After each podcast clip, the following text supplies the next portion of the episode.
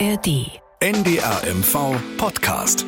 Dorf, Stadt, Kreis. Starke Geschichten aus dem Norden. Mit Mirja Freie.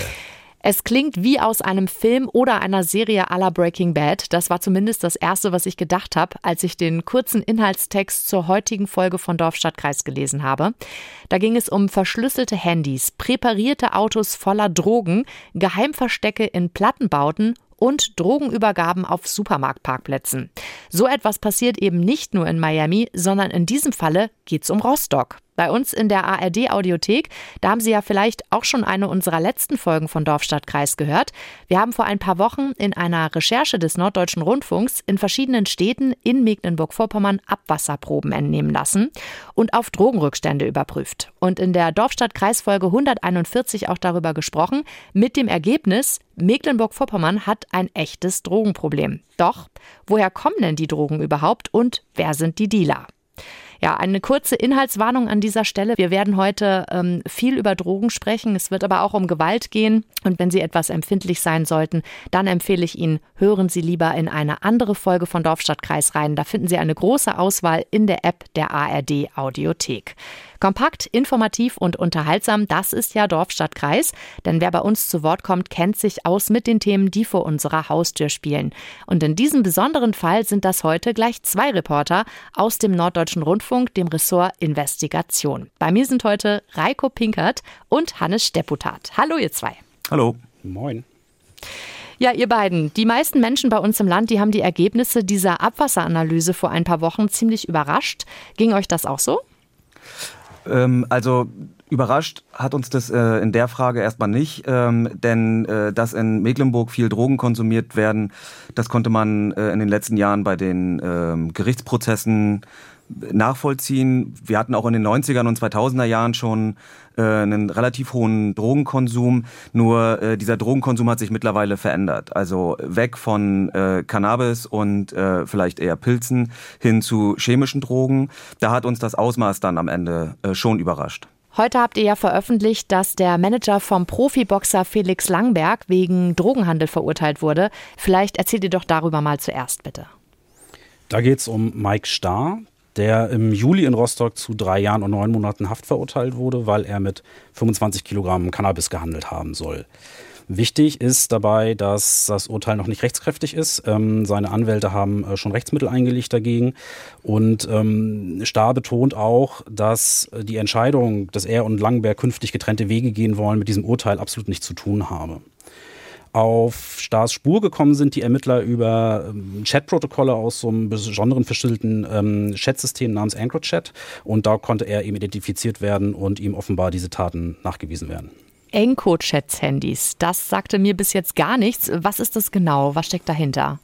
Ja, das sind äh, speziell verschlüsselte Handys, die äh, vor allem von Kriminellen benutzt wurden im Zeitraum zwischen 2016 und 2020.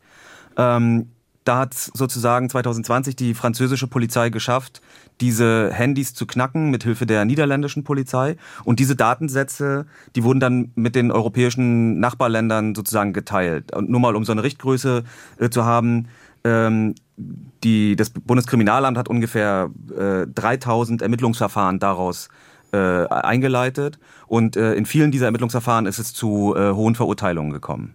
Okay. Nach euren Recherchen, da spielen ja auch dann russische Kriminelle eine Rolle. Ne? Woher, woher wisst ihr denn sowas? Hat das auch mit diesen Handys zu tun, oder? Das hat auch mit diesen Handys zu tun, aber auch mit einem Hinweis einer äh, V-Person, also eines Informanten der Polizei. Die sind nämlich sozusagen in Mecklenburg-Vorpommern und speziell in Rostock auf eine Gruppierung gestoßen, äh, die ähm, ja von ähm, russischen und tschetschenischen äh, Staatsbürgern dominiert gewesen sein soll. Einer dieser Kriminellen, das ist Alexei G., der äh, wurde äh, 2022 festgenommen und ähm, als er festgenommen wurde, äh, hat er entgegen der normalen Regelung dieser sogenannten Diebe im Gesetz ähm, nicht geschwiegen, sondern ausgesagt. Ja, zu den, zu den Dieben im Gesetz, da sagen wir gleich nochmal speziell, was es damit auf sich hat. Meine Frage jetzt als erstes ist aber, was hat denn dieser Kronzeuge den Ermittlern dann so erzählt? Also vor allem von wem er die Drogen gekauft hat und auch an wen er sie verkauft hat. Also Lieferanten und Abnehmer hat er genannt. Und äh, seine Lieferanten sind eigentlich wie er alle geboren in der früheren Sowjetunion. Ähm, einer lebt heute in Berlin und soll ein hohes Mitglied der russischen Mafia sein. Mit denen hat er eben über diese verschlüsselten ähm, Handys über EncroChat äh, Lieferungen und Geldübergaben vereinbart. Die weiteste Lieferung, die wir so gesehen haben, äh, für die ist äh, G persönlich nach Spanien gefahren, um dort einen Kokain-Deal einzufädeln. Das Geld dafür wurde in Den Haag übergeben und ein Kurier hat dann aus Spanien das Koks ähm, nach Rostock gefahren. Und man sieht also, dass das durchaus eine höhere Qualität hat, dass das durchaus international ablief. Um, ähm, manchmal hat er die Drogen selbst geholt, aus äh, Berlin dann meistens, aber oft wurden sie eben auch von Kurieren gebracht und dann äh, zwar in Autos, die speziell präpariert waren mit Geheimfächern, die extrem komplex zu öffnen sind, so dass diese Autos eben im Falle auch von der Polizeikontrolle beispielsweise eine bessere Chance haben, da, ähm, da durchzukommen. Die Übergaben fanden dann ähm, sehr äh, ja, im, Vergleich dazu sehr gewöhnlich auf Rost, äh, in Rostock auf so Parkplätzen von Kaufhallen in Neubauvierteln statt ähm, und gelagert wurde der ganze Kram dann in Erdlöch, Erdlöchern, aber auch in Wohnungen oder Kellern, wo dann Leute bezahlt wurden, dass sie ihre Keller dafür Verfügung, zur Verfügung gestellt haben. Genau, und was er auch ausgesagt hat, und das hat uns dann natürlich auch äh, überrascht, äh, war, dass äh, man offensichtlich in Deutschland äh, Kalaschnikow-Gewehre kaufen kann ähm, und das zu einem Preis von unter 1000 Euro. Ähm, interessant war auch in, diesem, äh, in dieser Ermittlungsakte, dass äh, dort äh, auch andere Beschuldigte davon gesprochen haben, dass diese Gruppierung äh, korrupte Polizisten und Zöllner äh, bezahlt, um an Informationen zu kommen oder halt äh, um sie an sich zu bestechen. Krass. Jetzt ähm, müsst ihr mal erklären, der hat ja jetzt sehr viel ausgesagt. Wer ist denn dieser Mann eigentlich genau? Er ist mehrfach vorbestraft, er hat eine sehr lange ähm, kriminelle Karriere, wenn man das so nennen will, schon hinter sich. Ähm, also er ist seit mindestens 25 Jahren ähm, Polizei bekannt und von Diebstahl über Erpressung, Körperverletzung, sehr viele Verkehrsdelikte, also vor allem Fahren unter Drogen oder auch äh, ohne Führerschein und eben immer wieder und dann eben mit ansteigender Qualität sozusagen Drogendelikte. Und wir wissen, dass er vom Bundeskriminalamt seit mindestens zehn Jahren als ähm, sogenannter Dieb im Gesetz äh, geführt wird. So, jetzt habt ihr das jetzt nochmal gesagt, diesen Begriff Dieb im Gesetz. Da bin ich auch in der Vorbereitung schon drüber gestolpert. Was hat es denn mit diesem, äh, mit diesem Begriff auf sich? Wofür stehen denn, wer, wer sind Diebe im Gesetz? Ja, also als Diebe im Gesetz, ich versuche es jetzt mal so runterzubrechen, äh, dass das auch jeder versteht. Äh, das sind so im Prinzip die härtesten Jungs der, der russischen Mafia. Ja, also laut BKA sind über 10.000 Mitglieder in, äh, in Deutschland aktiv, in der, in der Unterwelt, wenn man das so nennen möchte. Ähm, diese Gruppierungen haben Statthalter und es geht rein darum, durch kriminelle kriminelle Tätigkeiten an, an Geld zu kommen. Ähm, ein Berliner Ermittler hat das mal formuliert als verglichen mit den Dieben im Gesetz sind albanische, türkische oder arabische Täter Weicheier, ja, um nur einmal so okay. klar zu machen, um was es da für, für ja. Leute geht. Ähm, die Struktur Diebe im Gesetz äh, ist, ein, ist eine alte Struktur, also die gab es schon in den 30er Jahren im stalinistischen Gulag-System und hat sich im Prinzip durch eigene interne Regelwerke bis heute erhalten. Äh, ganz schön krass. Vor allem, ich stelle mir jetzt vor, der sagt als Kronzeuge gegen seine ganzen Kollegen, nenne ich es mal in Anführungsstrichen, aus. Das hört sich so wild an. Wie groß ist denn jetzt die Gefahr für diesen Mann? Ja, groß offenbar, so schätzt die Polizei das zumindest ein. Ähm, er befindet sich jetzt im Zeugenschutzprogramm und ähm, wenn er zum Gericht kommt, dann fahren die Behörden schon eher das größere Besteck auf. Also es werden Straßen abgesperrt, es gibt ein großes Sicherheitsaufgebot im Gericht und da sitzen jetzt auch nicht die normalen Bereitschaftspolizisten, die da die Sicherung machen, sondern das sind schwer bewaffnete Spezialkräfte der Polizei, die ihn da bewachen. Wir haben gehört, dass er dann, wenn er zu Gericht muss, äh, auch wenn, wenn er zum Beispiel als Zeuge aussagt oder so, mit dem Helikopter eingeflogen wird. Ähm, ja, und diese Gefährdungsbeurteilung, das liegt offenbar vorrangig daran, dass er ein hohes Mitglied der Diebe im Gesetz aus Berlin eben schwer belastet hat. Genau, und was wir in der Akte auch sehen konnten, dass es in diesen Strukturen, in diesen Gruppierungen ähm, äh, auch immer wieder zu Gewalttaten kommt. Also wir haben dort sozusagen eine Vernehmung von einem äh, Zwischenhändler äh, lesen können, der aus dem Geschäft aussteigen wollte. Und der wurde dann unter einem Vorwand in eine Wohnung gelockt und zusammengeschlagen. Dann hat man ihm, sagt er jedenfalls, mit, mit einem Revolver an den Kopf oder hat man ihm einen Revolver an den Kopf gehalten äh, und mit ihm russisch Roulette gespielt äh, und äh, immer wieder gesagt, wenn er äh, aussteigen würde, dann würde man sozusagen Tschetschenen auf ihn hetzen und äh, seiner Familie etwas antun. Okay. Ich frage mich ja bei all den Bedrohungen wirklich vor allem, warum hat der Kronzeuge eigentlich ausgesagt? Was hat ihn dazu getrieben? Weiß man das? Naja, so ganz hundertprozentig wissen wir das nicht. Ähm, zum einen hatte ihn ja natürlich die Polizei im Visier. Ähm, es gab ja auch diesen Hinweis eines äh, V-Mannes auf ihn.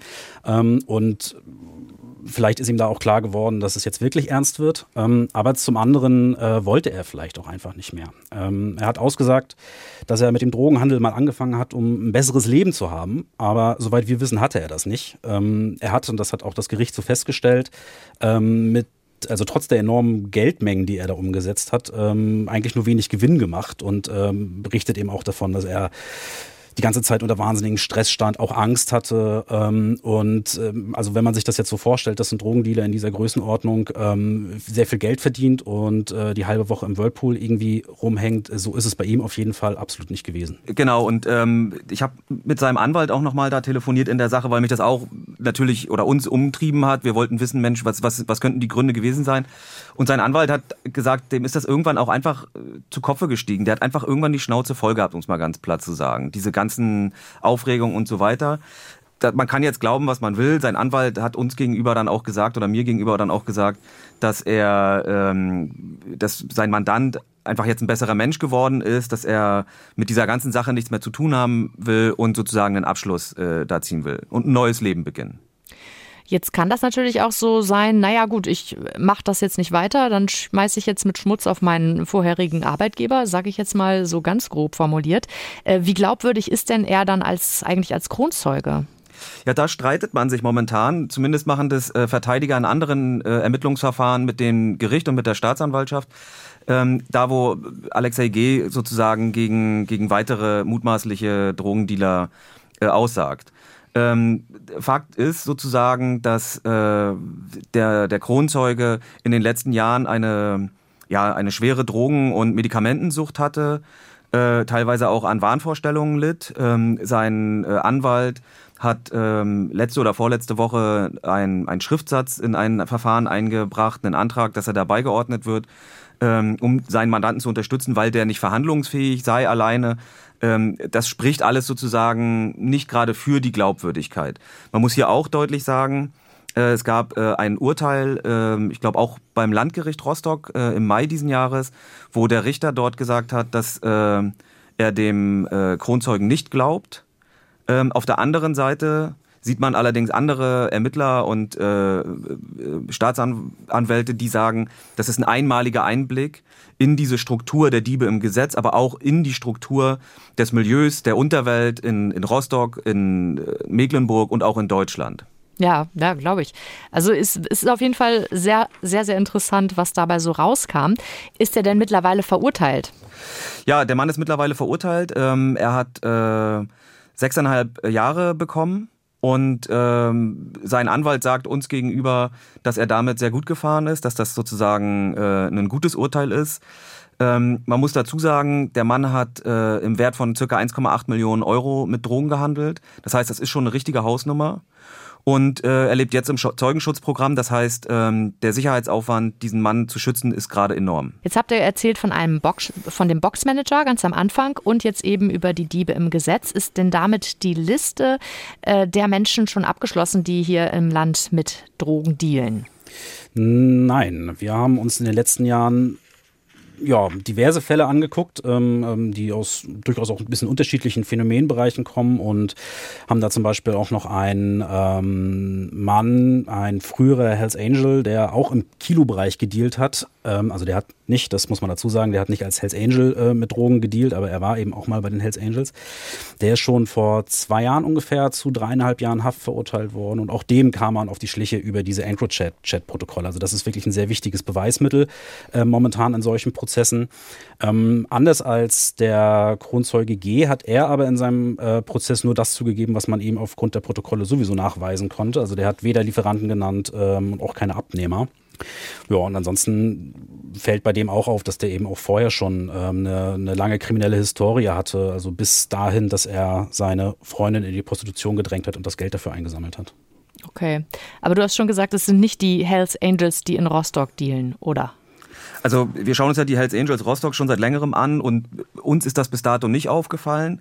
Was uns aufgefallen ist bei den Hells Angels in Rostock ist eher, dass sie ähm, zum Teil aus der rechten Szene kommen äh, und da auch schon eine lange, äh, eine lange Vita haben und äh, bis heute äh, Kontakte in die rechte Szene pflegen.